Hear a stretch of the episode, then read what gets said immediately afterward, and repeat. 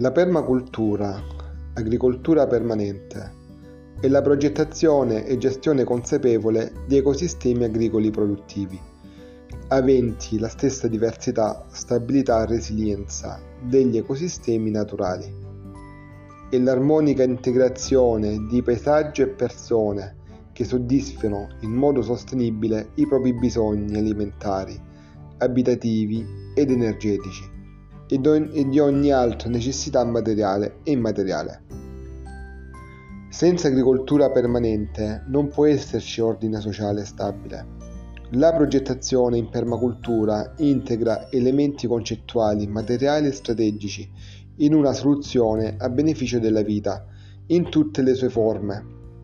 La permacultura è lavoro con e non contro natura.